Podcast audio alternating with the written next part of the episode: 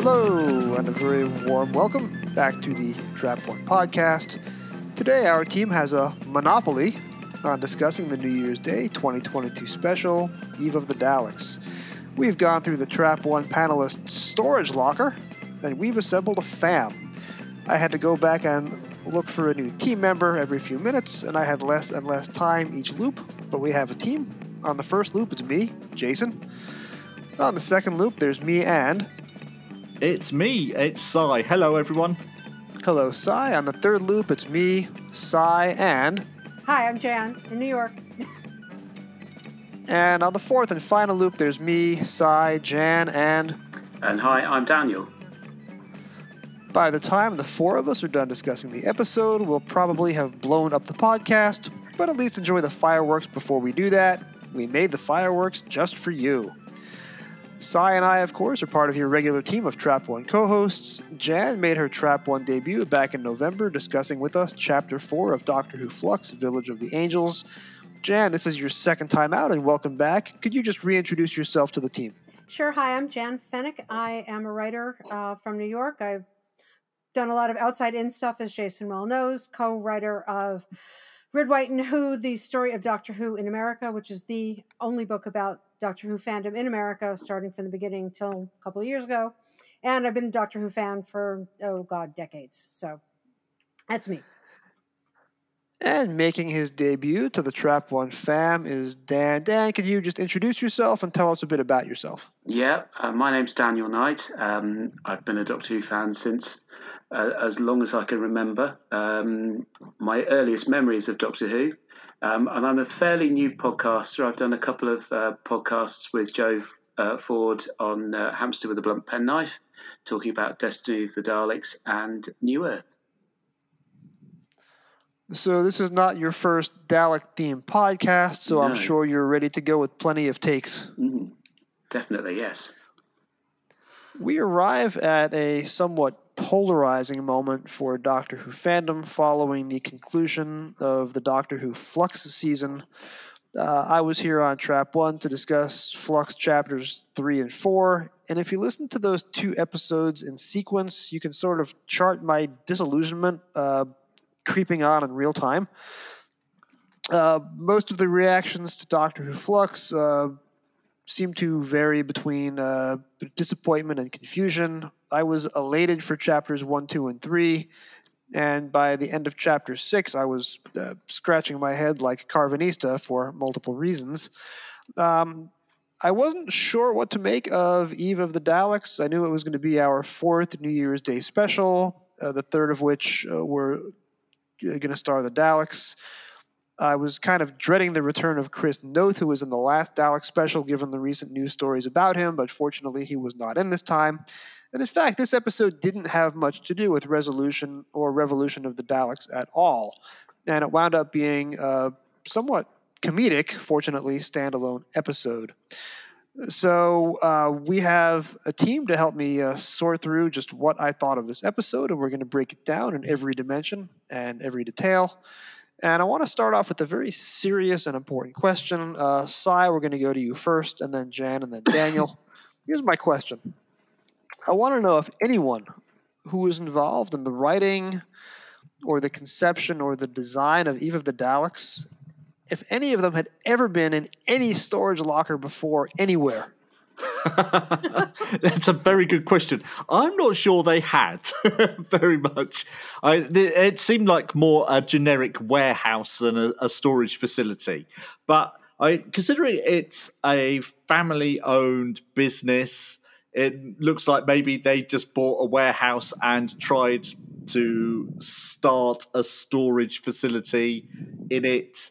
Then maybe they their hearts are not in it. So perhaps that's why they haven't succeeded. There was a fleeting reference in the first iteration of the time loop, and if you blink your ears, you missed it, that there was a competitor right across the street who was getting all the customers. Uh, but... The inside of it, I've spent a fair amount of time in storage lockers. I have had storage units in three states at various points. I've never stored uh, taxidermy or canned food in them. Uh, I've never been in a storage locker that looked quite like the one we saw on New Year's Eve. Uh, Jan, what do you think of the setting? It drove me crazy. Somebody who one, one of the things that I do along with writing is I'm also a, a toy and doll collector slash dealer and write on that stuff too. And I have not one but two separate lockers in a storage facility near my house, and I it drove me crazy because you know the place that I've been in has been in business for quite some time, so at least ten years, so more than the five years that that Sarah was dealing with, and the fact that nobody had keys to their own padlocks for their own lockers was the first thing that stood out at me. And secondly, how in God's name do you stay in business for five years with one customer? And I know there's been a lot of discussion on the internet as to whether Sarah meant that he was the one customer there that evening, but I rewatched it again, and she spe- specifically says, "You are my only customer." So what is he paying, and how is she paying for you know, the real estate, the taxes, the, the power the, for the lights, electricity, whatever else is going on in that place if there's no income coming in? Because what is he paying? ten thousand dollars or ten thousand pounds a month to pay for the storage facility. And on top of that, she has a second employee who presumably she pays. And granted, he's using her entire top floor as his own personal apartment slash, you know, storage facility, warehouse, whatever. But it, it drove me absolutely crazy because it made absolutely no sense. And I, I don't think Chris Chibnall has ever been within ten feet of an actual storage facility, even old ones, because I had friends who, when they were moving from college, grad school, had their own lockups and had their stuff in there. And it was still basically the same as it is now, including having your own lock and your own key. The managers have like a, a usually have some kind of ghost key to, to get into, pass key to get into, but everybody has their own way of getting in and out, and it would never be open at midnight on New Year's Eve. Yeah, staff usually goes home at five o'clock on the nose, and I know at my last storage unit you had twenty-four hour access if you were a patron, but uh, you weren't going to get a manager on staff on a, on a holiday, certainly. Right, the place uh, that, that I keep my stuff, I think it's ten o'clock. It, they're open until ten o'clock, but nobody's there. But I, I guess in terms of the, the, there's a instant automatic gate that you need a passcode for to get in, to drive in. And I think that must shut down at like ten o'clock at night. So that for security reasons, so that nobody can get in after between like ten and six a.m. But it's still, you know, seven days a week and there's, you can get in and out usually. But yeah, and management leaves at like five or six o'clock. And Daniel, this is your first Trap One, so here's your first question. How do you operate a storage locker for five years and not manage to turn a profit? Because those places are a gold mine if you know what you're doing, but this appears to have been maybe a tax write-off for the sole purpose of losing money? I, I've got to be honest, I've never been in a storage facility, so I, I, I would imagine this is very much like the Fawlty Towers of storage facilities. It, it's, it, how, you, you kind of wonder how um, somebody who, like Sarah, is quite abrasive with her customers is going to make a profit at all. And it's probably no surprise that she's she's only got one customer, um, and the one customer seems to be the, the one who has a crush on her. And I wonder if she actually sort of suspe- suspects that. I don't know, but uh, I, I, I, I, like I said, I've never been in, in a storage facility, um, and maybe Chris Chibnall hasn't. I don't know. Um, so there are in this country quite a lot of old sort of it, it's sort of like a, a, a ruined warehouse that's been neglected, and Sarah does say she sort of inherited it from her uncle, who, you know, you just sort of maybe go with the flow that it it, it is sort of a bit contrived in the terms of, of of setting it on New Year's Eve and having those two people there just just because because they are. I don't know. It's it's a I it's I, I like I said, I've never been in a storage facility, so I just imagined it being very much run down. Probably it wasn't built as a storage facility; it was built as whatever it was for a warehouse of of, of some sort. So it, it kind of yeah, you wouldn't be able to sustain it for, for that amount of time. So presumably, her parents or her mother is is you know constantly um, bailing her out, probably, and that's why she's on the phone to her constantly. I think you're onto something there. I think we could probably get a three-year Big Finish box set cycle out of uh, Aisling Bea, just alienating customer after customer, and each disc in each box set is her ruining a relationship with a different customer until only Jeff and Nick are left. do you know what? I'd listen to that. I think Aisling Bea was so good that I think that would, would carry it nicely. Uh, yeah, she I mean, was great. If you listen, if you listen to this back, I, I sound like I'm very down on Doctor Who in general. I've been bashing uh, Flux, and I've been bashing the storage locker unit. That's just me being comedic. I really enjoyed this episode more than I had anything since uh, Once Upon Time. And the first time that I watched it, I was just sitting there getting happier and happier um, with each successive iteration. Uh, I think one of the key reasons for the success is not so much the Daleks or the Doctor Who storyline, but Aisling Bea as the principal guest star and as the pseudo companion uh, for, for for the week. So, Si, we'll start with you again. Uh, what did you think about Aisling Bea, and how funny was she? I thought she was brilliant. Um, it's very interesting. Um, I've only ever sort of seen her on panel shows in the U K. So she's a, a frequent um, uh, panelist on Q I, for instance. And um, she is brilliant and funny, but I had didn't. I was very wary because I didn't know if she was going to be able to act, because I've not seen her act in anything before this. So I was a bit sort of wary, just thought, oh, is this going to be a bit of stunt casting? I don't know. Can she carry this episode? There's a very small cast, and if if one of the performances fails, then we're in big trouble here. But actually, I I thought she was she was spot on. She was absolutely brilliant. She was funny, and she was feisty, and she was annoyed. She did annoyed acting really, really well. And she was just a joy to watch throughout, I thought. And Jan, uh, over to you. And we may as well bring in talk of the other principal guest star as well. Um, I have not heard his name pronounced. I think Ajani Salmon is how I pronounce it here in the States. Apologies if I got that wrong. Um, I found his Instagram presence. He's uh, from Jamaica. He is an actor and a filmmaker, and he seems to have a pretty lively social media presence. He was the other principal guest star. Jan, how did you like the two uh, new members of the cast for this week? I thought Aisling Bea was – I I had seen her name around, but I don't think I've ever seen her in anything, which is kind of a shock because usually, as I I think I said to Jason the other day, that, you know, my, my Anglophile cred is kind of gone, although she is Irish, so maybe that's why. Um, but I usually know a lot of the actors that a lot of Americans are like, who are these people? And I'm like, oh, no, and I can rattle off an entire – C V of what they've been in, but I've never seen her in anything. I loved her. I mean, honestly, I found her to be more engaging, more interesting, more fun than I want to say any of the companions for the last three years.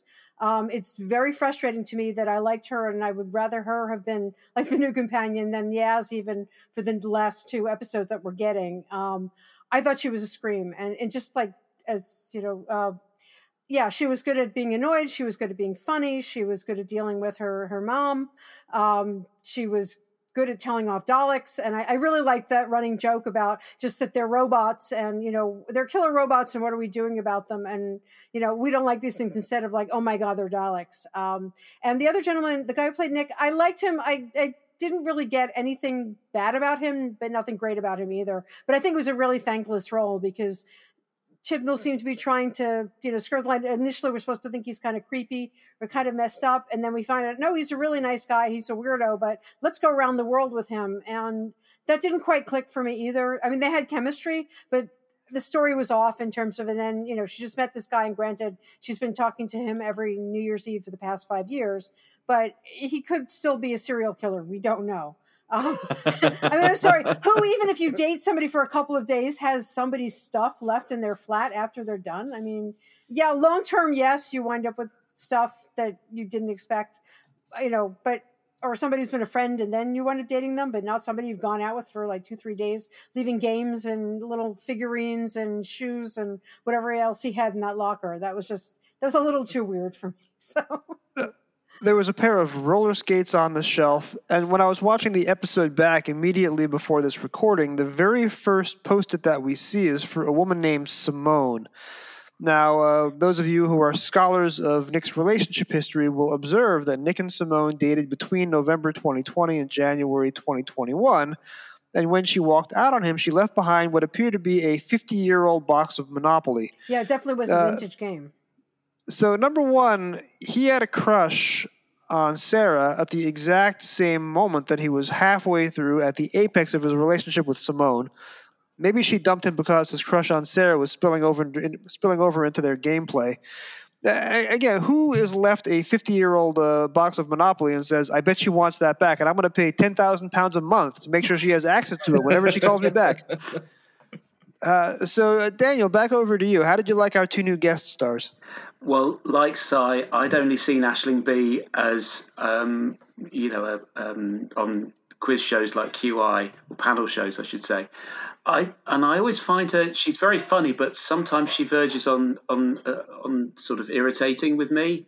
Um, she was the guest host on a, a, a B B C show called Have I Got News for You um, earlier last year, and the delivery, she she seemed to think that everyone in the audience was deaf because she was shouting at us, and I kind of felt a little bit sort of, when it was announced she was going to be in the episode, I'm like, oh, okay.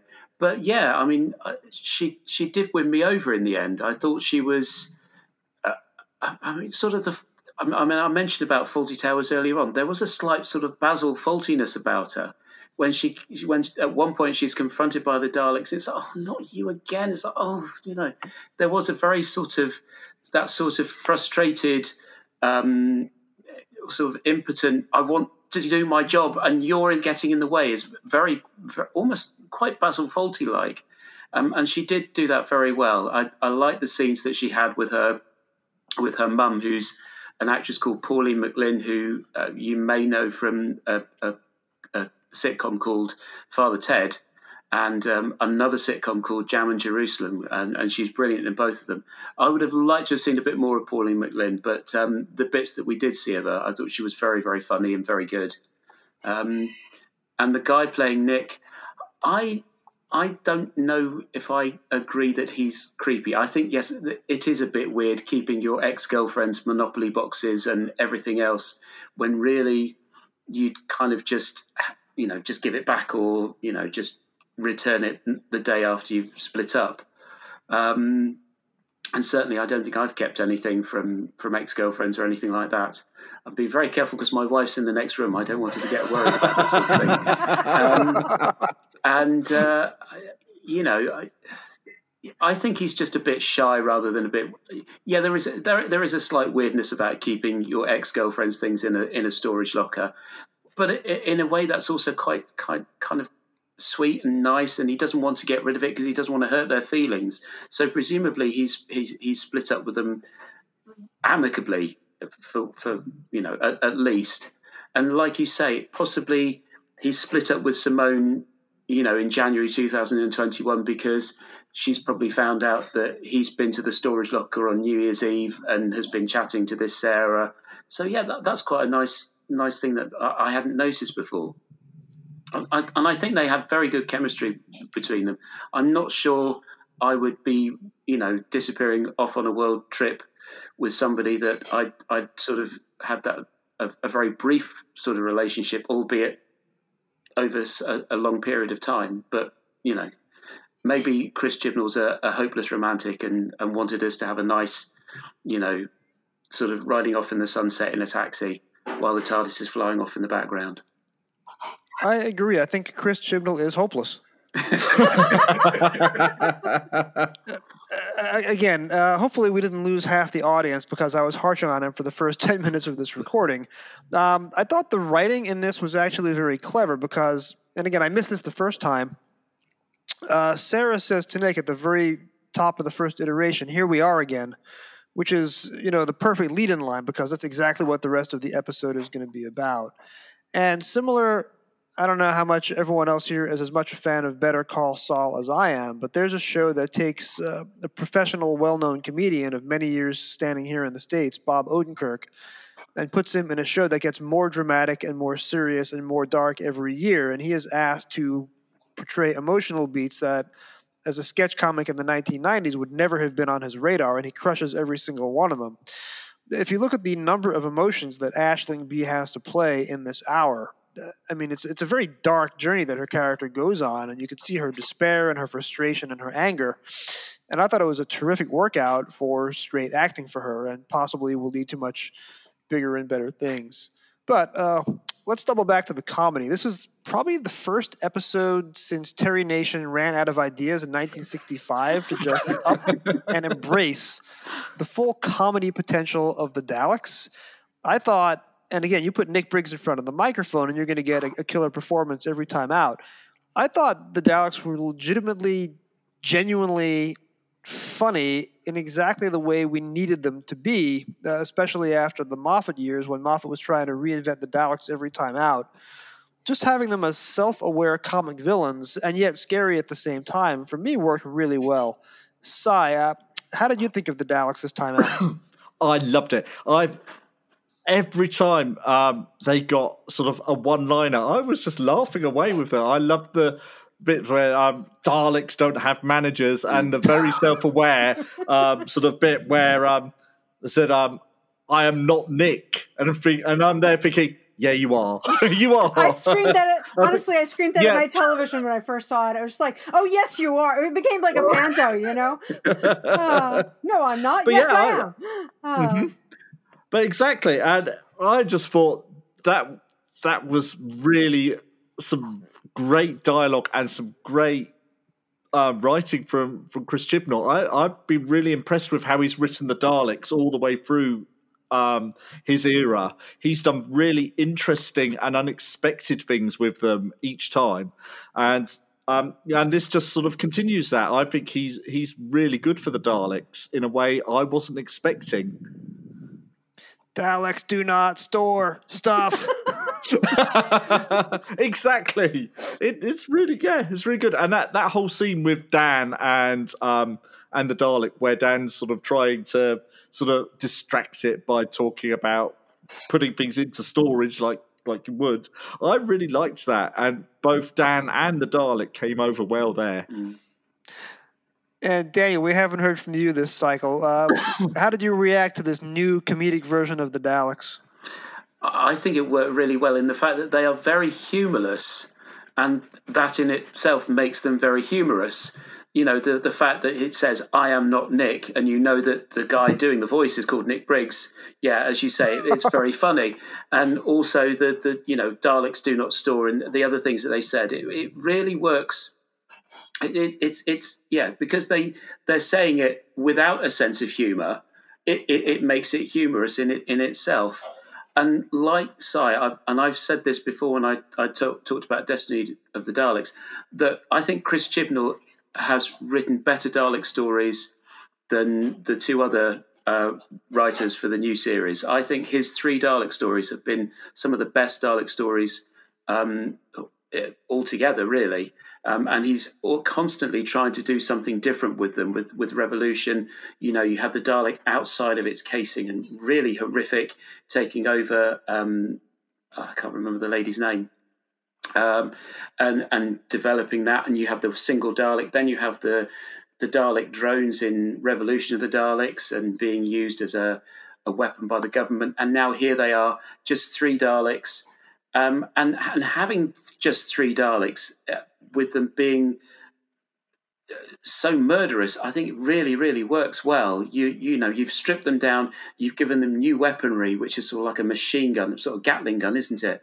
Um, that really sort of re- ramps up their sort of, uh, you know, nastiness and, and evil, uh, evilness. It really worked. Uh, it really worked very well. I was slightly on, sort of feeling very uncomfortable with the idea of constantly being exterminated. It, it taps into sort of like a, a nightmarish scenario where you're being chased by someone, and then you, you know, at the end of the, you, you, you're, you're finally caught by that person, and just as they, you know, shoot you or whatever, you wake up. And it felt like that. That every time at the end of that time loop cycle, they suddenly wake up and they're back to where they were. It, it worked. That worked really, really well for me. Yeah, what I liked, um, sorry to jump in there, um, was that um, this wasn't sort of a straight Groundhog Day um, scenario where just one character or one set of characters are learning and changing all the way through.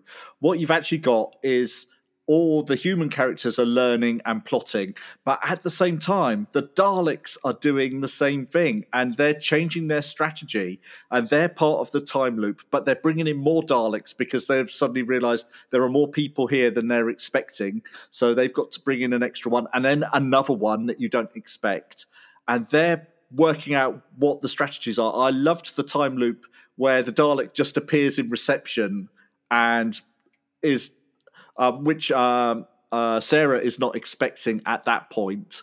And that, that's brilliant. That's what the Daleks are like. They're devious and they're clever.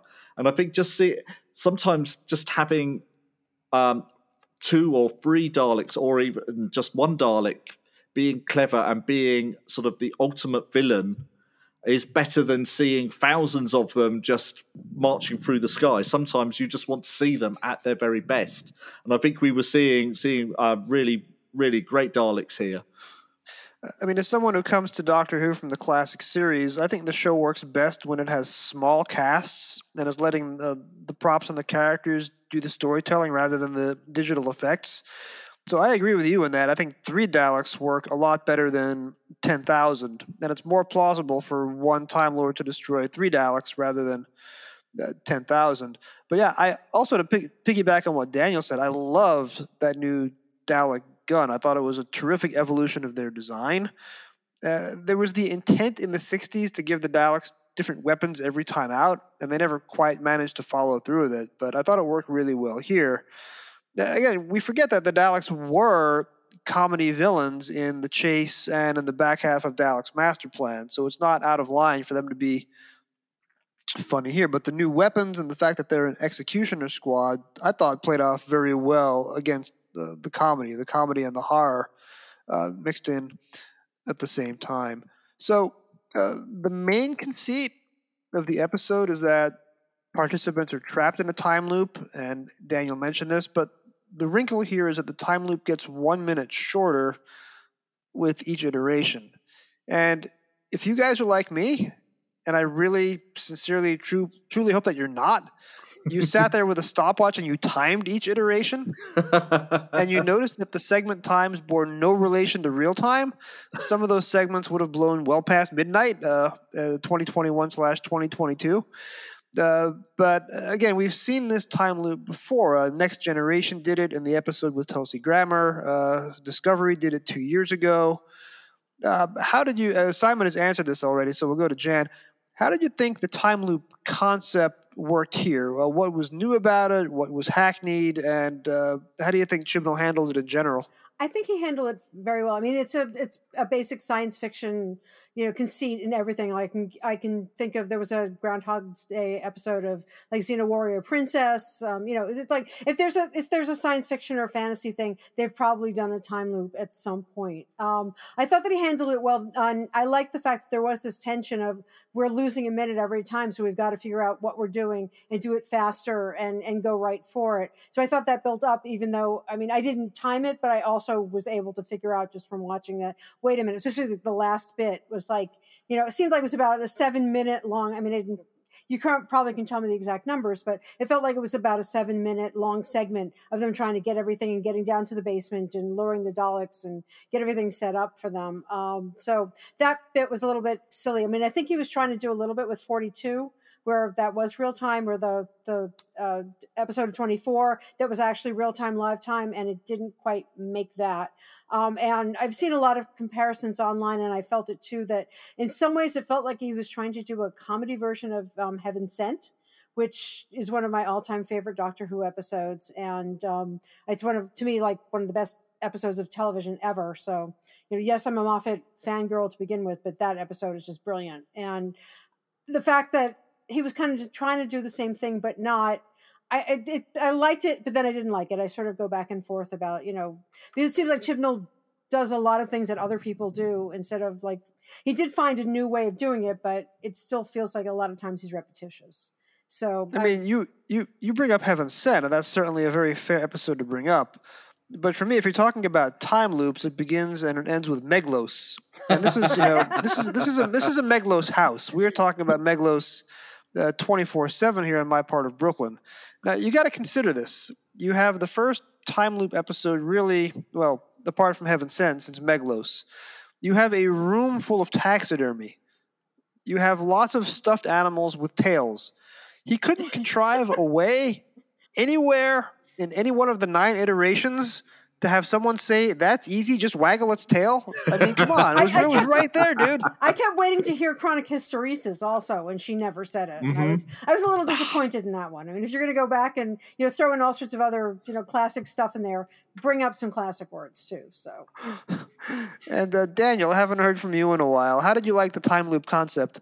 It reminded me a little bit of City of Death, you know, at the, in uh, part one where they're sat at the at the, the table in the in the in the cafe, and suddenly, you know, Romana's noticed, or the doctor's noticed that Romana's being sketched, and suddenly, you know, she knocks the wine bottle off, and he screws the, the the artist screws the piece of paper up and chucks it away and walks off in disgust, and then suddenly the, oh they're back again.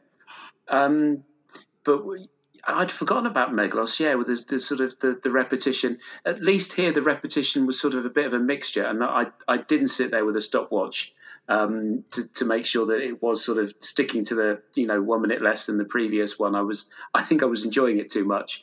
So I, yeah, it, it did seem to me that there were, it, you know, even through my enjoyment, that it was sort of not sticking to the time, but I, I don't think it really mattered. I think, I think it was, it, it, it, it sort of, the, the, the action and the and the and the, the drama and the and the comedy kept it kept covering over the, the, the problems of, you know, not sticking to the time of the of the time loop, if that makes sense.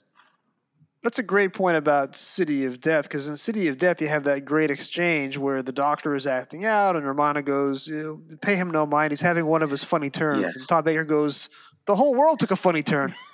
That would have been a great line to recycle, but I guess uh, it could have been. You can't have everything. Um, but uh, turning back to Psy, with this basically being uh, a comedy episode at heart, does it matter that the science is, is full of holes and that the timing doesn't really doesn't really match up? No, I don't think so at all. Um, um, I I think the whole thing about Doctor Who is to get swept along in the story, and if you're swept along in the story, then none of that absolutely. None of that matters at all. And if you're going to sit and nitpick all of those things, then three quarters to to more of Doctor Who falls apart if you do that. Uh, especially from the science point of view, it yeah, it's very it's on very shaky ground the whole time, really. So no, that that doesn't bother me at all. I was swept along with this story. I was laughing at it. I was willing them on. I was. Um, excuse me, and just yeah, I I just was thoroughly enjoying it. Particularly, sort of the perform all the performances were, were were great, and that was enough just to get me through. And I watched it again a second time this evening before we did this, and I was just swept along again. I was going to sit there and make notes, and I was just watching it again and laughing at it all. So it obviously worked for me on that level. I mean, you talk about Doctor Who fans nitpicking. I mean, as a survivor of Rec Arts Doctor Who, that was all we did from nineteen ninety-two until nineteen ninety-nine. We just sat there and we harshed on the classic series stories that were getting older and older and were not maturing along with us. But yeah, I went into this episode with a kind of chip on my shoulder after the end of The Vanquishers, and there were just so many loose threads and things that Chibnall seems to have forgotten about while writing. I kind of went into Eve of the Daleks in a bad mood, and the bad mood was washed away within a couple of minutes, and I was just you know, happier and happier with each iteration. But I have just one question about this time loop then, and I'll bring that to Jan and, and, and Daniel. How come Sarah's mom was not aware of the time loop? Because she was certainly a part of it. I, for me, I think it was just, it was one of those plot convenience things. It, you know, she wasn't because Chibnall needed her not to be, so therefore she wasn't. Or maybe, you know, the excuse could be, well, the phone was there, so whatever call she was making was somehow getting caught up in the time loop. But it's one of those things where I, I that one didn't stand out to me. It didn't bother me that much because, like, everybody else. I mean, I, I went into it being a little skeptical too. And then the fact that it was so funny and it was so ridiculous, like I, I didn't worry about the big glaring plot holes that were going in there that I might normally have um, for if it was something that was serious or something that didn't engage me, except because you just brought up the flux. Now, we when we left, we last left the Doctor at the end of The Vanquishers. In theory, the entire universe had been fluxated, and all we had left was our solar system, maybe. We saw Neptune get blown up. Um, and we did, the, the flux did get brought up by the Daleks, because that, I thought, was actually very cool, that the reason the Daleks were after the Doctor in the first place was because she took out so many, you know, millions of Daleks off screen and used the flux to get them. And they were blaming her, even though, as she said, it was really the Sontarans. But the fact that it's, you know, a, I think Dan says it's a week since you saved the universe, but we don't know what happened. We don't know. There was never any resolution as to what happened to basically most of the universe, let alone our solar system, how all that went in. And, you know, it seemed like nobody, again, nobody in the world remembered that any of this happened. So we never really heard about how all that was reset. And that, that kind of stood out to me in, in a negative way, because it was like, yeah, you never resolved this six part, you know, you know, heavy duty thing that you were doing. And now we're just supposed to reset and go back to the wacky, which was fine. It was, it was a very good balm in some ways, but I just wanted a little bit more in terms of concrete, what happened or how it happened. And, you know, but that's just me. So I guess we'll find out a little bit more in October or whenever the centenary is yeah. going to be, because that is probably going to be the next um, episode that picks up from from the flux. Yeah, I mean, she did. I mean, I was going to say at the end, she did actually bring up the fact of the stuff that Tecton told her about, you know, time is catching up to her, her, her actions are catching up to her. So there was a little bit of a thread that went through, and I, I figure we're going to get that a little bit more next episode, next special, and then finally the cent- cent- yeah, centenary one. Um, as well. And when we get to the shipping part of it, I'll have, I have stuff to say about that too, but anyway. Oh, yeah. we, we are going to get to that. Yeah. But um, I, I, I, that's what I'm saying. I, I'm not wanna... tangenting yet, but there's more that ties in with the flux stuff, but I have a couple of questions I want to clear up before we get to the emotional part of the F A Ms part in this episode. Uh, so Daniel, I'll, I'll just ask you, and then I'll turn to my other panelists. I did not write any limericks for this week uh, the way that I did for um, Once Upon Time and for Village of the Angels, and I could see Cy and Jan breathing sighs of relief that we have no limerick challenge this week. But I want to ask you, Daniel, who is creepier? Is it Nick, who has his uh, serial killer style relics from failed relationships, or was it Jeff, who had the disturbingly broad Donald Trump Junior size taxidermy collection and literally a Pathmark size storage locker full of expired canned food with the rather alarming label, beef up your beans? Which of those guys would you less want to meet in a dark alley? Oh, Jeff, definitely. I mean, you've got, you you know, you've got a man who keeps, you know, how how many hundreds, hundreds of tins of beans with, with beef, you know.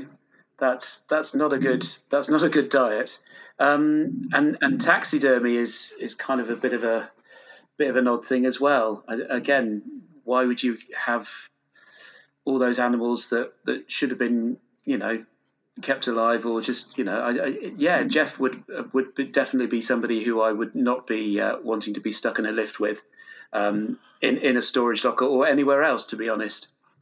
Um, I mean, um, for those of us on YouTube who've seen the Chuck Testa taxidermy commercial, that's where I thought this was going.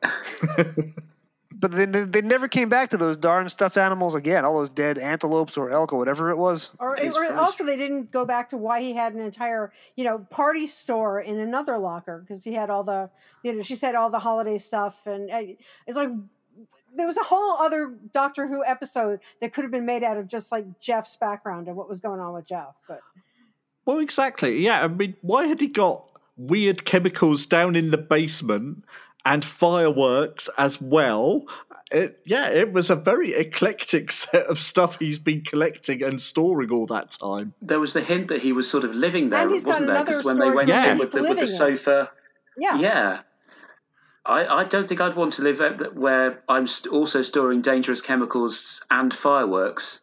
Um But, you know, I suppose needs must if he's if he's sort of, you know, homeless and he he can just store his and, and live where he's storing his stuff. I mean, it was pretty transparently Chekhov's storage locker, because with the exception of the Chuck Testa room, every single room had a role to play in the resolution, because the fireworks uh, had a role to play and the chemicals had a role to play. And Nick was able to obtain his much-needed emotional catharsis by blowing up all of his ex-girlfriend's uh, fifty-year-old Monopoly boards and, and roller skates. And, of course, the uh, nineteen seventies-style rumpus room uh, was the decoy in the second-to-last iteration. So at least that was clever, maybe, in the sense that every single room, except for the dead animals, had a part to play in beating the Daleks?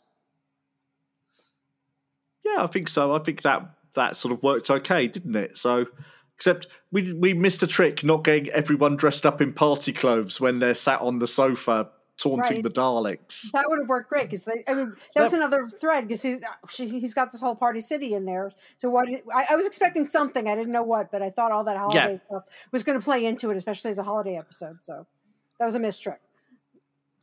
So with one exception in the guest cast, who I'll come back to and talk about last, I think we've talked about um, the, the mom and Sarah and Nick. So let's talk about uh, the fam, and we'll start with the least essential member first. Um, Dan, in this episode, had – well, I'm going to talk about this with Jan in a moment. But Dan didn't – except for that one uh, bit, which we'll talk about, Dan didn't really have much – to do here. It wasn't really his episode. It was just an episode that he was in. So let's then talk about uh, Basman instead. Um, for those of you who were living on Neptune before the flux blew it up, Basman is this long simmering um, theory that thirteenth Doctor and Yaz are doing it. And there was that suspiciously placed mattress on the floor of the TARDIS console room in uh, chapter one of the flux, the Halloween apocalypse. And here we get the revelation that, yes, Yaz really does have a romantic crush on the thirteenth Doctor. And I was like, thank you. That needed to be acknowledged. I'm really happy to see it. Yeah, well, that, that was definitely been seeded for a long time. So at least that played out. So, but as Chibnall gives, Chibnall takes away. And the only way that the Doctor learns that her longest-serving companion pretty much ever has a thing for her, we need a white male to tell the Doctor this. Straight white male.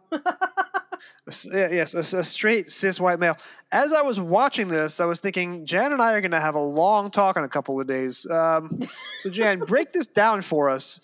How does it work that when you have the first uh, same-sex relationship between a Doctor and her companion, outside of Troughton slash Fraser Hines slash Vic from the sixties, how is it that it takes a cis straight white male to explain it to the to the, to the first female Doctor? Because it's being written by a cis head, you know, white guy who apparently thinks that men have to explain to women emotions. I don't know. I mean, I mean it, it was very. I mean, it, in some ways, I feel like Dan was supposed to be the audience, you know, the, the audience explainer at that point, so he could hit everybody over the head and say, in case you missed it over the last three years, look, they both have a thing for each other. And that was frustrating as all get out because we didn't need that. Um, I, I like the fact that, I mean, it, it's obviously been building up, and I'm somebody who always liked this sort of slow burn, unrequited relationships, whether it's Odo, you know, going after Kira, you know, longing after Kira on Deep Space Nine, or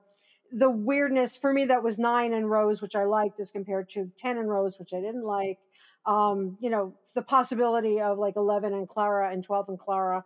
Um, so that part I liked, and I, I'm glad that it finally paid off and there was finally something. But I really, really would have preferred it if Yasmin had said something to Dan herself rather than the other way around. Or even if he, I mean, even if he Dan had just picked it up and like, why haven't you said anything? That would have been okay, but the fact that he suddenly felt he had played Cupid drove me up the wall. And one of the things I was going to say is that there's been a lot of discussion. A lot of the shippers out there are, you know, now over the moon because they're finally being, you know, recognized and their ship is theoretically canon. But there are a number of people out there in Doctor Who fandom who seem to think that this means that within the next two episodes, the Doctor and Yaz are going to like go off somewhere, you know, and, and the Doctor is going to become human and they're going to spend this nice long, you know, fifty year period together until they're both old and gray. And that's, and they're going to have this romantic happy ever after until the Doctor regenerates. And it's one of those things like, if you think there's going to be a happy ending here, you know, you're not paying attention. This is not going to happen.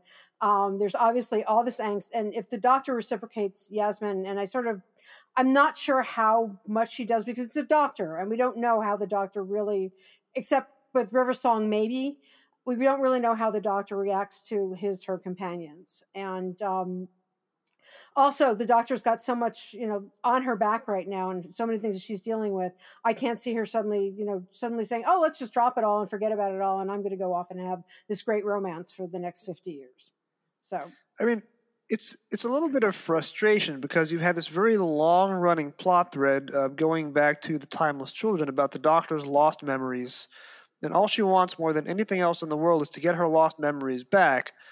And when she finally gets them back, she drops them into an oubliette in the TARDIS console with a post-it note, "We'll see you at the regeneration episode," because we're not going to discuss it again right, until then. Of course, then. It's Chekhov's, uh, you know, watch or whatever, or, you know, uh, chameleon arch, whatever they're, what do we want to call it. So in this episode, we've had Chekhov's storage locker and we've had Chekhov's chameleon arch.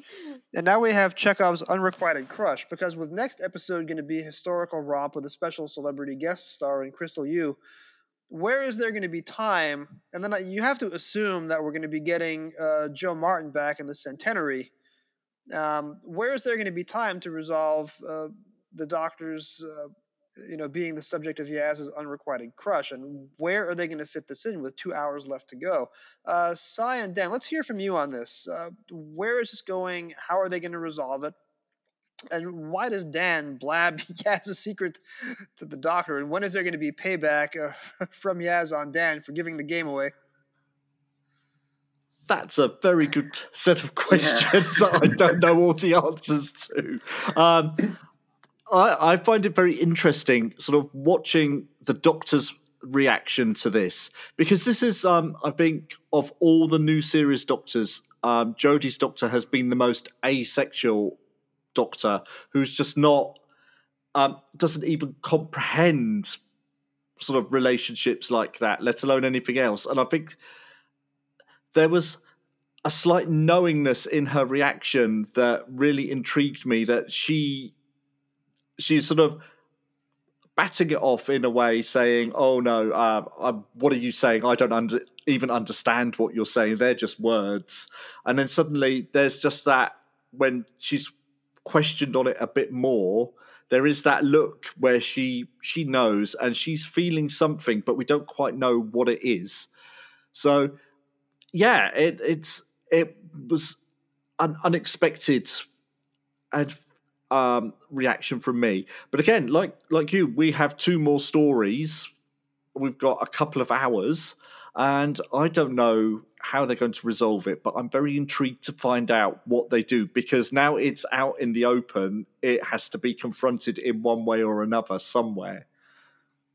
Or Chibs being Chibs has to be uh, locked away in Chekhov's storage locker and not discussed again until the second episode from now, which is also the last episode. And, and also, mm-hmm. given the ending of season two of Torchwood, I'm half expecting it to be some kind of heart-ripping, you know, Yaz is suddenly going to die. As you know, there there's going to be some like heartache and angst that goes on to this, and it's and it's not going to be happy ever. Because um, this is just me talking about Owen and, and Tosh.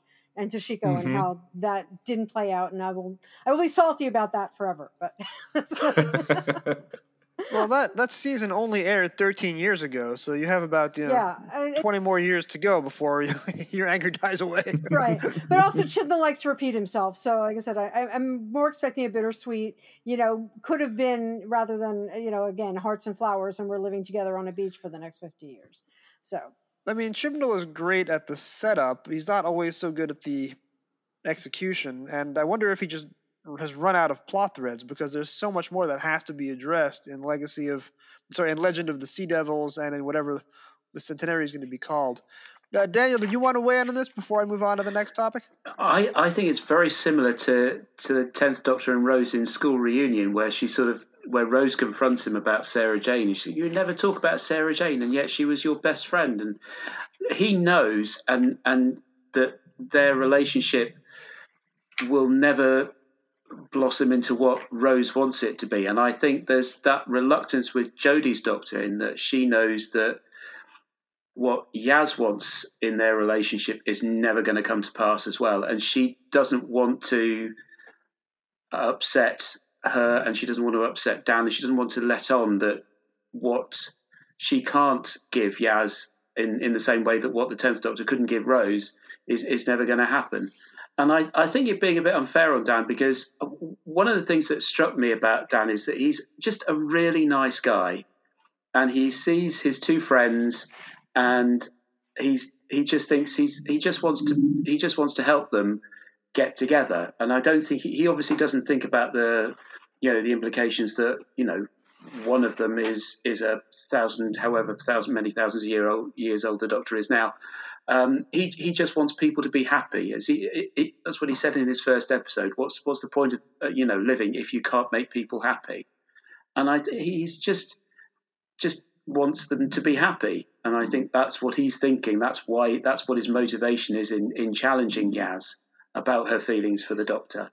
Um, and I have to say, John Bishop's been really. I I didn't really know him uh, much of an actor before he did this. And it's not been a huge showy performance.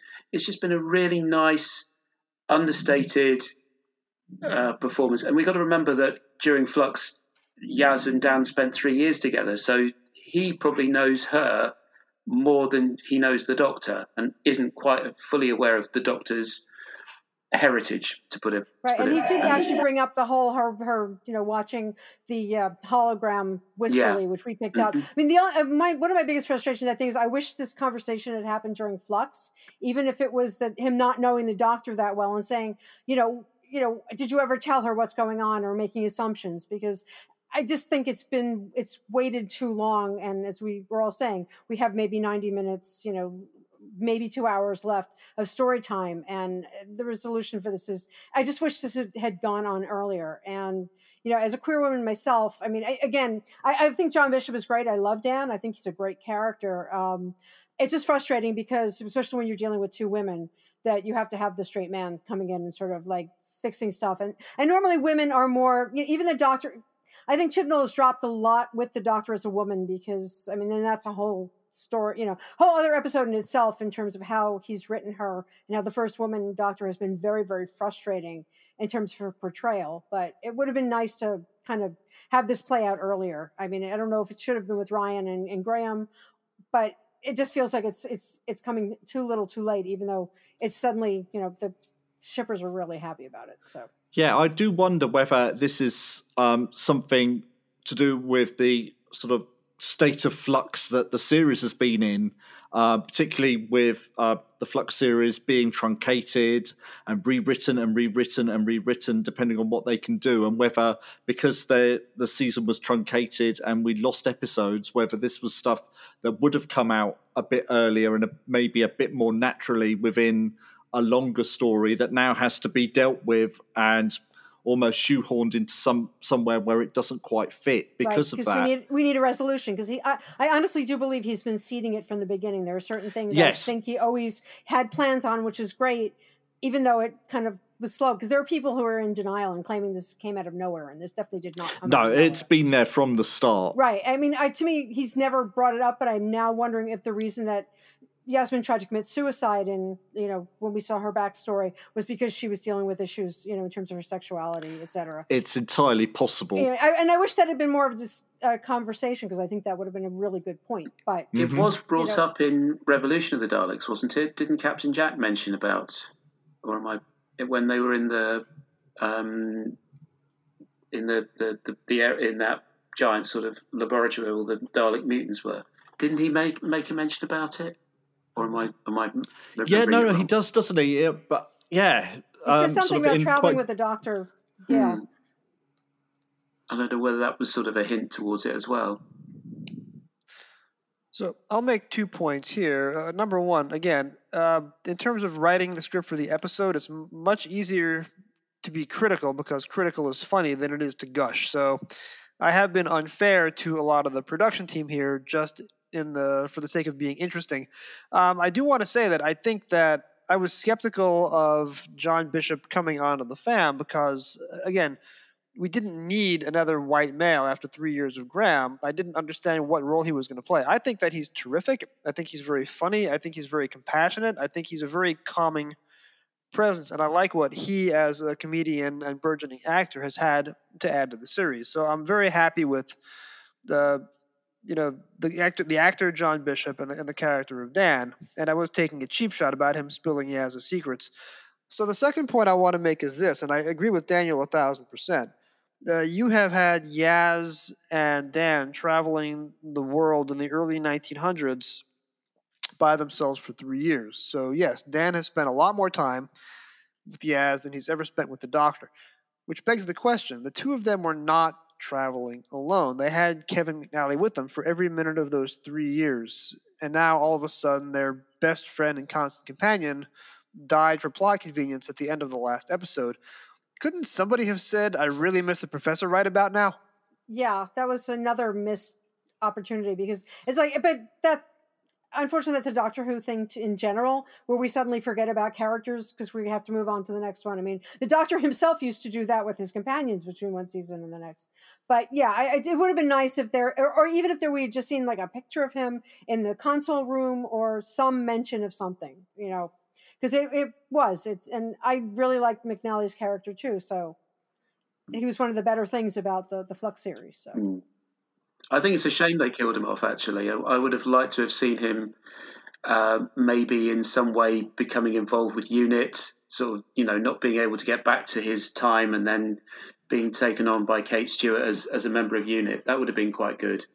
And I'm sure Big Finish would have, you know, enjoyed that as well. Well, I, I honestly think Big Finish is going to do those three missing years of like Yaz and Dan and, you know, the, and Professor Jericho's life at some point. Because it's very Indiana Jones. There's a lot of, you know, like fun adventures they can throw in there. So either they'll get them or they'll do it in, you know, narrative form. But well, I'm sure they're going to get to it eventually.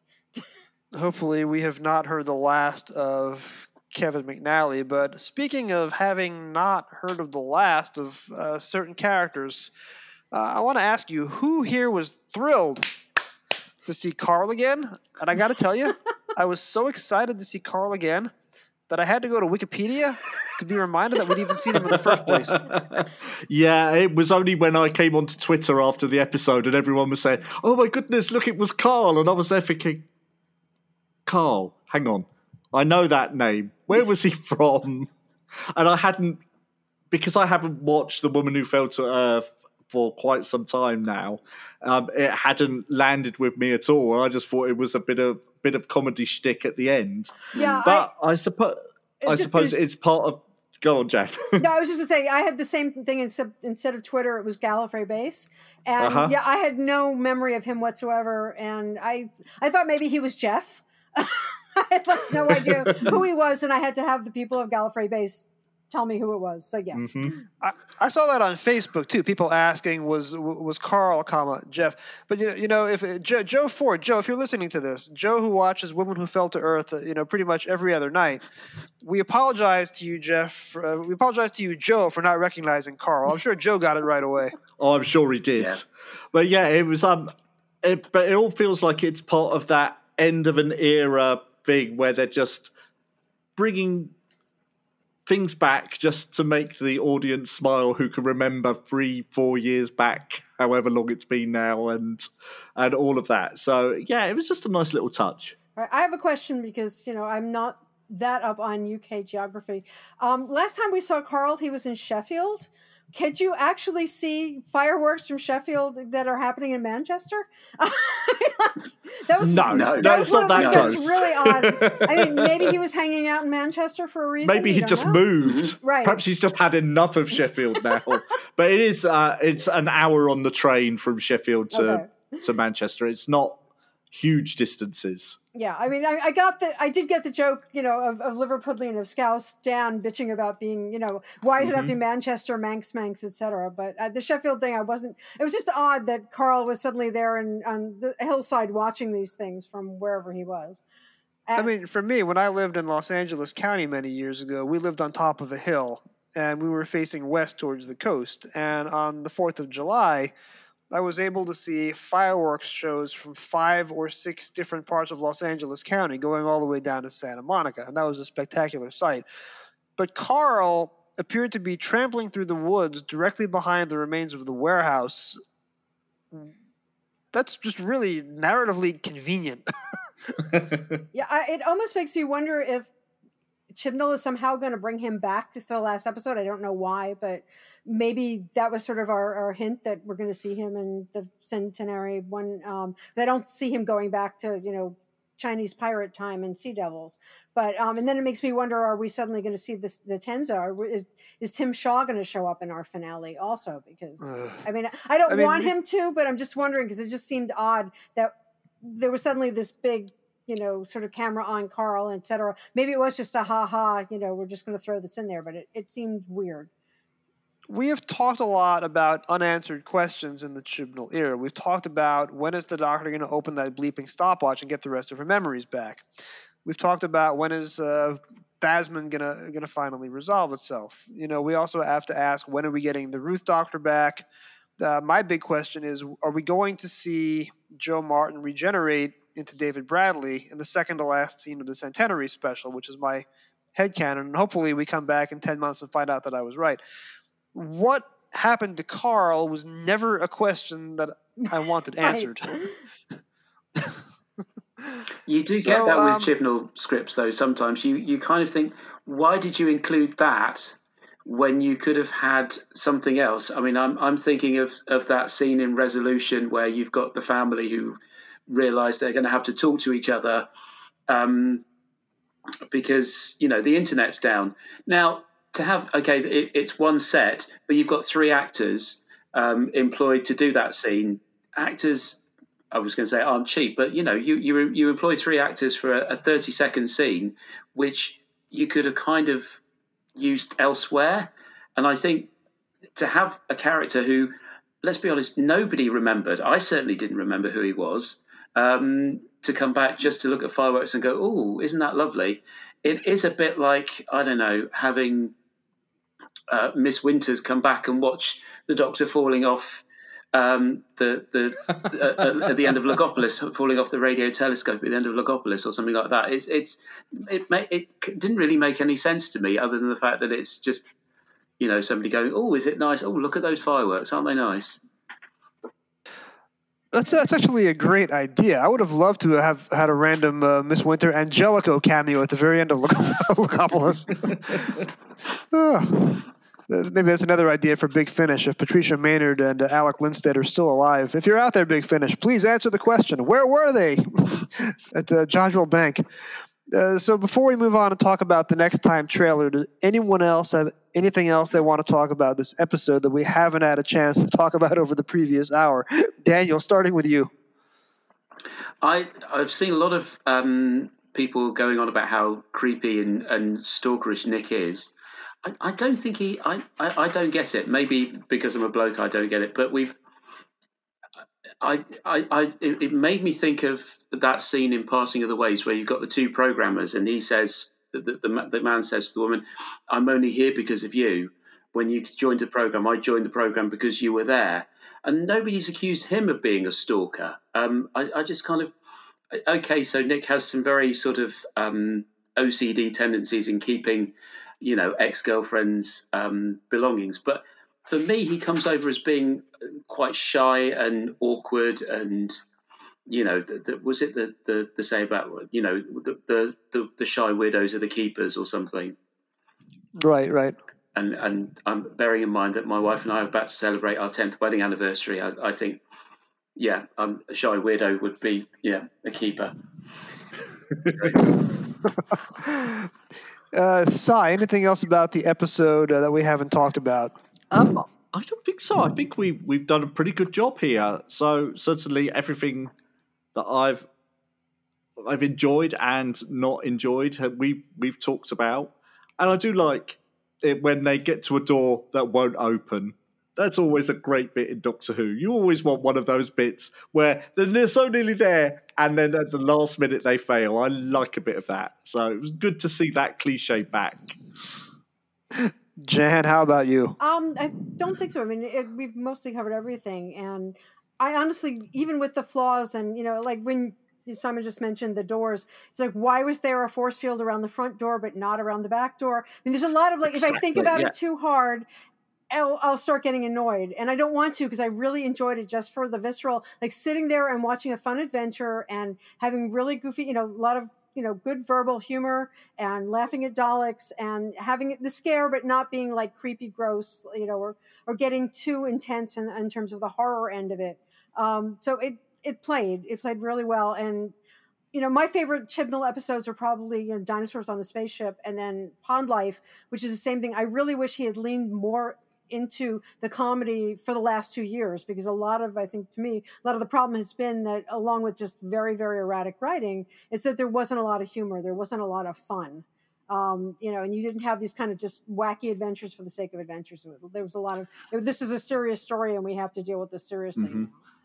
No, and I think you're right. I think particularly after the Flux series, we needed something that was, that wasn't quite as complicated yeah, and just was just fun. Yeah. But you, yeah, exactly. And I think in that way, it really, really worked.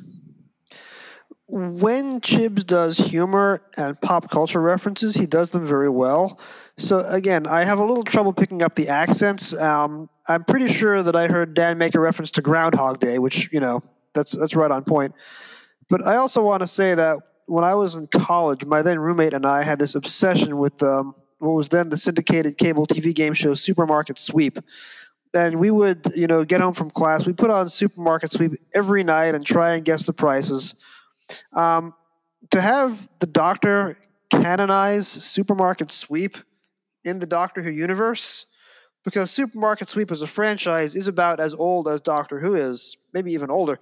So to have the Doctor reference it had me punching the air. My favorite part of the episode was a reference to a mid-market game show. Yeah, I was just going to throw in that, at least in the U S now, there's actually a primetime. Leslie Jones hosts it. So it's it's actually in, at least on the American side, it's definitely in public conscience again, whereas it hadn't been for a long time. Um, I don't watch it, but I, I do remember. I thought that was fun. And also, yes, there was a reference to Groundhog Day, because it was actually a very funny line where the Doctor says time loop, and then Yaz says time loop. Um, the two of them say it almost simultaneously. And then Dan is saying, you know, Groundhog's Day, and he suddenly looks at them and he says something along the lines of, well, same. It's the same thing. So I, I just thought that was actually a very good line. And, and and one of the things that I think Chibnall did really well here is you've got two people who are both comedians more than actors, and that's um, Aisling Bea and John Bishop. And they both acted really well. And he, he used that in a positive way without them being like the over-the-top, wacky, you know, whatever, aliens person, whatever. It, it, it all worked within the context of the story. And you had humor, but it wasn't, you know, like slapstick, crazy stuff and... you know, and overutilizing it. So next time, there's a great meme going around, and it's that famous uh, photo of the guy with the girl looking back at the other girl. So there's a meme going around with the Dalek now in the background looking jealously at the Sea Devil in the foreground. So Legend of the Sea Devils is our next episode. It is thought to air around Easter, the way that Planet of the Dead did back twelve years ago, thirteen years ago. It promises a lot. We're getting a new uh, historical figure. We're getting Madame Ching, uh, the famous pirate from nineteenth century China. We are getting the return of everyone's favorite villain from Warriors of the Deep. Um, well, let's, uh, I guess, make that second favorite uh, monster from Warriors of the Deep. So on a scale of one to Malcolm Clark's kazoo music, how excited are we for the return of the Sea Devils? I might have screamed. I did scream. I was really excited. It was just that slow focus pull of it just coming into focus and just thinking, is it? It is. It is. Oh my God, it's the Sea Devils. I'm I'm a bad classic fan because Warriors of the Deep, I, I, I've seen it and I don't remember it.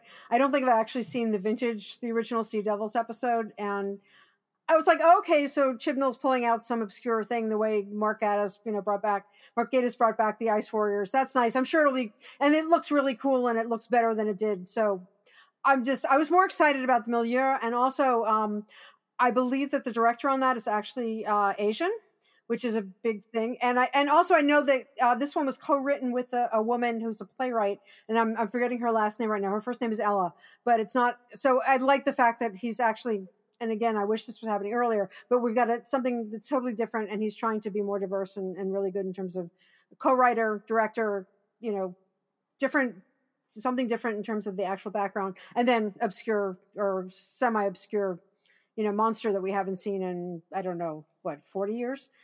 thirty-five well, years, something like that?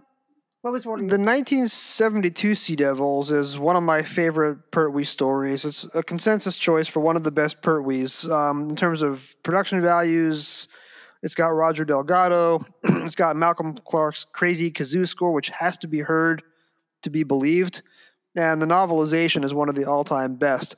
Um, Warriors of the Deep, uh, opinion is split on Warriors of the Deep, but for those of you who uh, have heard my defense of Warriors of the Deep on uh, Joe Ford's Hamster with a Blunt Pen Knife uh, podcast, I think you know where I fall on that side of the aisle. I am very excited to see the Sea Devils again.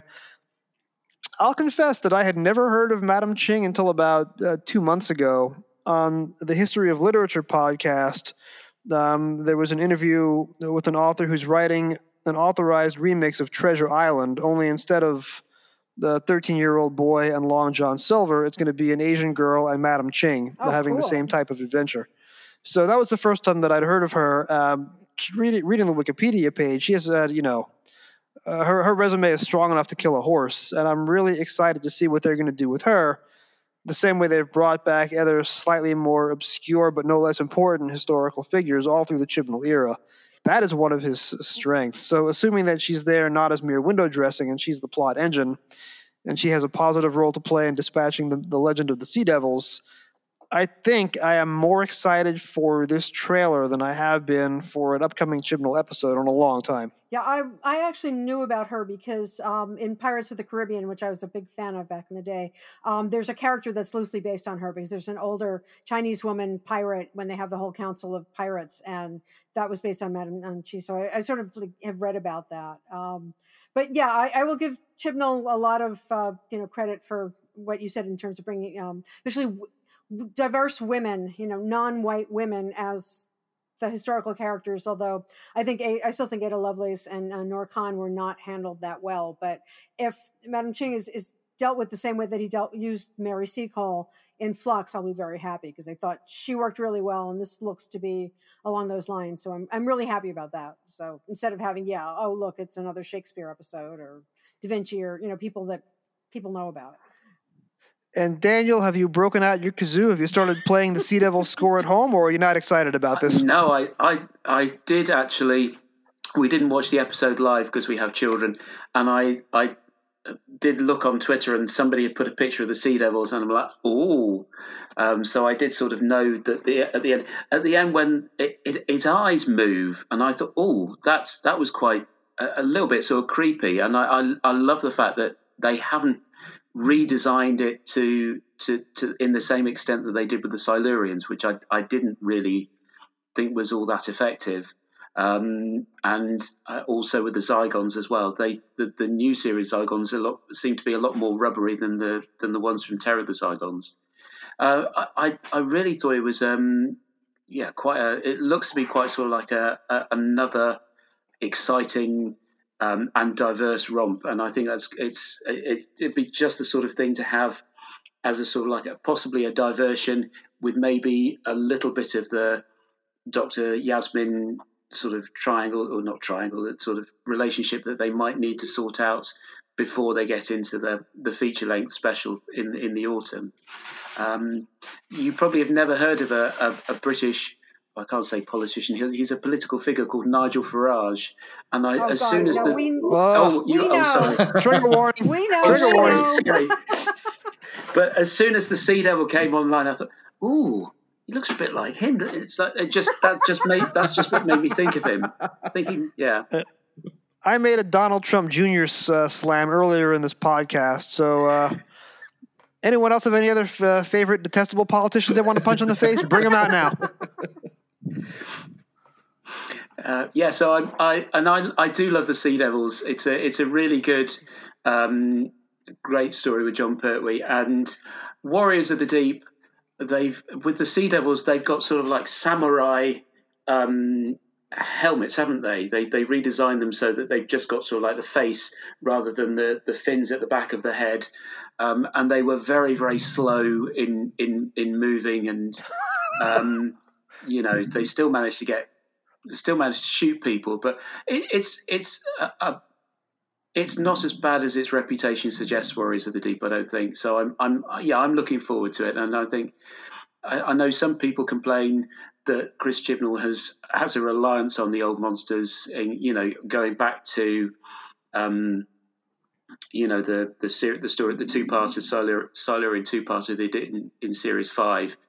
But I, I think when you look at what he's done with um, the Cybermen and the the Daleks and also the Sontarans, with, with War of the Sontarans, they were back to being a very credible warlike race rather than, you know, the comedy sidekicks of, of the Moffat era. So I, Until I, he I, ruined I, it with the chocolate joke. He, yeah, but also using the same actor, Dan Starkey, you you kind right. of got the sort of, um, but the the other guy who played the the other Sontaran, whose name I can't remember, but he's in a, a sitcom called, um, a Scottish sitcom called Two Two Doors Down, and you wouldn't know it was him. I mean, I know that's what the board acting is all about, that you you know actors can play different roles, but I was actually shocked when I found out it was this guy who plays. Um, Uh, Colin in this uh, sitcom called Two Two Doors Down. So I'm I'm looking forward to the Sea Devils, and I'm looking forward to learning a bit more about about the, you know, these these pirates. Like you like you said, um, Jason, you don't really know much about them. So yeah, I'm, I'm looking forward to it. All right, I just wanted to add a little bit of uh, information here. The uh, the other writer is supposedly Ella Road, R O A D. Um, who I believe is also a playwright, and it's being directed, and I, my Chinese is bad, so I apologize for mispronouncing it, but Haolu Wang is the director on that. So they said, I know he's trying to reach out, and I believe it's a, she's a Chinese woman director, and they're trying to do something different, which is cool. And then one minor niggle, as far as I know, B B C America has yet to run the trailer on T V, because the I, there were rumors that this was happening on Gallifrey Base for a while, so we knew there was a Chinese pirate episode happening, but I found out about it because I was on the internet after it, they, um, after Eve of the Daleks aired here. And that was the afternoon uh, version. And I thought, okay, well, they're going to save this for the evening. And then they posted it online on their social media. And then I rewatched the eight o'clock one, and they never showed it again. And I, you know, tend to have T V on in the background a lot. And I have yet to see them actually airing it on television, which is weird because usually they will show the trailer. I know B B C showed it, but I, I don't know why they're only putting it on Facebook and, and Instagram and whatever. So American, I think American fans would be more excited or more intrigued if they actually got to see it, because a lot of people don't follow social media. So yeah, that's a very odd decision, because it's yeah. it's tiny. It's it's yeah, seconds like twenty seconds. Long. Yeah. yeah, and usually they they run the heck out of you know the trailers and stuff and show them more than people in the U K. So I don't know why, for some reason, B B C America suddenly decided we're not showing this anywhere but you know Instagram and tri- Twitter and, and Facebook, for reasons I can't explain. So. I, I recently learned that the trailer that was screened um, at the end of Resolution of the Daleks, the trailer that introduced Dan, also had Craig Ells, Carvanista, playing Dan's friend. Yes. So the, the, those trailers are very carefully made, and they're meant to be dissected, and they're meant to come back and be important later. So point number one, shame on B B C America for not showing that. And Jamie Magnus Stone, who is fabulous, is also going to come back and direct the Centenary special. So we know we're going to get a gorgeous-looking awesome. uh, last ninety minutes, uh, even if the writing by Chibnall is perhaps not going to be everything we want it to be. So I think uh, that is a good place to conclude our discussion, which was primarily but not always about Eve of the Daleks. Thank you for joining us on the Trap One Podcast. The executive producer of the Trap One Podcast is Mark, who is also our editor this week. You can find Mark on Twitter at Quark McMalice, Quark as in the Dominators, hello Fraser, Mick as in M C, and Malice as in the Awakening. Sai, where can our listeners uh, find and hear you online? You can find me on Twitter at um, at Sai underscore Hart, H A R T, no E's. I always have put that in because everyone wants to put an E in my name. And you can find me on various other episodes of Trap One, on various episodes of A Hamster with a Blunt Pen Knife, um, on Flight Through Entirety as a guest, and on my Blake Seven podcast, Maximum Power, because I've been busy this last year. Uh, Jen, where can we find you in uh, bookshops or elsewhere on the internet? Well, you can find me on Facebook as Jan Fennick. You have to send me a, a friendship thing, but uh, yeah, I'm there. And I'm also uh, Total Janarchy, that's T O T A L underscore J A N A R C H Y on Instagram. Um, and I'm just there, and I just post odd little things as we go along. Um, bookstores, um, most but everything that I'm involved with has come from A T B Publishing in uh, Maryland. That's Arnold T. Bloomberg. So A T B publishing dot com will have uh, Red, White and Who. It'll have all the outside in books. And um, my doll stuff right now is out of print. So if you want them, contact me and I'll see if I have any stores sitting in my storage unit. Hopefully no dollars. But only on New Year's Eve, ten mm-hmm. minutes to midnight. Right. But see, I have my own key, so I can get into my own lo- locker by myself. Uh, uh, Daniel, where else can we see or hear you? Um, I'm I'm on Twitter, uh, at Daniel Knight seventy-three. Um, I'm also on Facebook as well, but I don't really do Facebook very often, um, only for work.